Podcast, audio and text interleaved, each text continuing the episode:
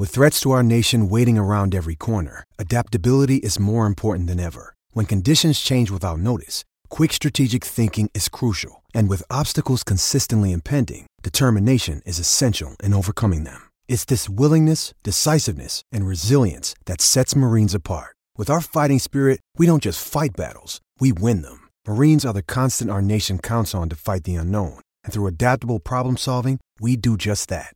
Learn more at marines.com. Another day is here, and you're ready for it. What to wear? Check. Breakfast, lunch, and dinner? Check. Planning for what's next and how to save for it? That's where Bank of America can help. For your financial to dos, Bank of America has experts ready to help get you closer to your goals. Get started at one of our local financial centers or 24-7 in our mobile banking app. Find a location near you at bankofamerica.com slash talk to us. What would you like the power to do? Mobile banking requires downloading the app and is only available for select devices. Message and data rates may apply. Bank of America and a member FDIC. When you need mealtime inspiration, it's worth shopping Kroger, where you'll find over 30,000 mouthwatering choices that excite your inner foodie. And no matter what tasty choice you make, you'll enjoy our everyday low prices, plus extra ways to save, like digital coupons worth over $600 each week. You can also save up to $1 off per gallon at the pump with fuel points. More savings and more inspiring flavors make shopping Kroger worth it every time. Kroger, fresh for everyone. Fuel restrictions apply. Welcome to Big Fish Small Pod. I'm AT Werdal, one of the regular hosts here, along with Daniel Rodriguez. We've been following this season practically day by day, and yesterday, September 16th, was a day off. So I, in some respects, took the day off. What I did, I tuned into Fish Stripes live for a moment, uh, saw various trade pitches. Um, Bryan Reynolds and Jacob Stallings seems the most like topical, really, given that the Marlins are facing the Pirates today. And really, what struck me about that is that would be like a new number one outfielder and a new number one catcher. Clearly, that's been like a stated thing. I mean, Bryan Reynolds can even play center field.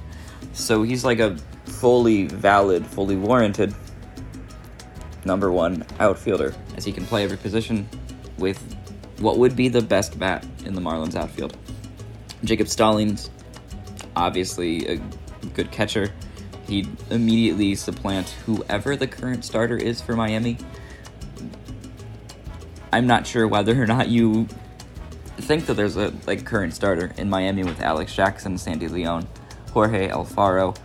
Really like what that indicates to me is that like the Marlins need to manage the roster. Obviously, their current record 62 and 84, fourth place in the National League East. That's not what I would consider sustained success. They've managed to keep a few like threads going throughout the season and that's great to see. As a manager in real life, I'm hoping to bring a little bit of my understanding into this conversation about the Marlins roster going forward. So obviously the team is pressed to contend. They've said that they're willing to spend, and we know they need to change. Um, ideally, they change exclusively for the best. So, like, looking at the roster, there's some kind of like ends that it's like, like Jorge Alfaro, for instance. It's not clear how he fits. Um, Marlins need a number one catcher. Marlins need another one, number one outfielder. Jorge Alfaro has been kind of pinched out of both, really. He's only seldom in the left field and seldom behind the plate at this point.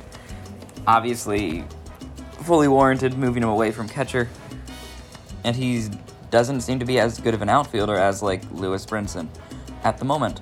So, what do you do with that? Um, even like talking about Lewis Brinson, he had that moment in August where he had his OPS over like 800 for the season. And it felt like he was like a must start player with like, I mean, and like obviously he's like an awesome defensive left fielder. And then you have Magneuris Sierra, who has like some solid tools. He's played in like 112 games, only 209 plate appearances, despite like adding a new gear on base paths and defensively. And he's been like like a like a positive B war player. It's still though like a thin role. Um, looking at Sierra, maybe he hasn't been able to like really like fully like spread his wings yet. Uh, maybe Lewis Brinson is better positioned. Like we know his bat can play. Not that it always plays, but that it, it, it can. So maybe there's a role for him as like a bench bat, left field defensive upgrade, outfield supplement. While Jorge Alfaro could potentially also fit like assuming some development with the bat, like a big bat catcher spot going forward. But like really what we're talking about is this like convoluted mess on the roster where you have like just like quickly going down what like looks like opening day 2022 might look like it's like they have a new catcher um Lewin Diaz at first Jesus Aguilar knee not withholding maybe Garrett Cooper otherwise at first I mean sorry DH thank goodness hopefully DH um second base Jazz shortstop Miguel Rojas, third base Brian Anderson, who like had an injury and couldn't stay healthy for the year. Same with Garrett Cooper. Um, I don't know. I, I, I mean, you like what you can get, but like you can't be dependent on them to start for a full year. You can't be fully dependent on them, especially even as you go deeper on the roster and just like freak stuff happens, like Jon Berti's concussion, which is another thing that you just don't know how it's going to pan out.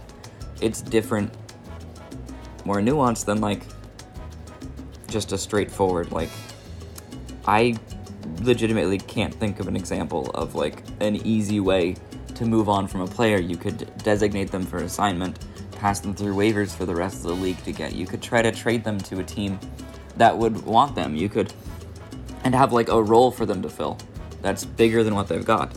You could also you know just like cut them you could some of these players have options you can demote and hope they develop in AAA and help them develop in AAA. But like the roster as it sits, it's outfield is like you got a new number one, you got Jesus Sanchez, you got Bryan De La Cruz, and that's like we've already listed like nine position players, just like a catcher, Lewin, Jesus, Jazz, Miguel, Brian, new outfield, Jesus Sanchez, and Bryan De. Then you have on the bench perhaps Garrett Cooper, Sandy Leon, Eddie Alvarez, and Lewis Brinson, and that leaves a couple of people off like Magneuris Sierra, Jorge Alfaro, Jon Berti, Isan Diaz, Alex Jackson. I mean, I'm not like fully like the baseball expert that like Derek Jeter, Kim Ng, Don Mattingly, Eli Sussman. Um, any of those guys really are.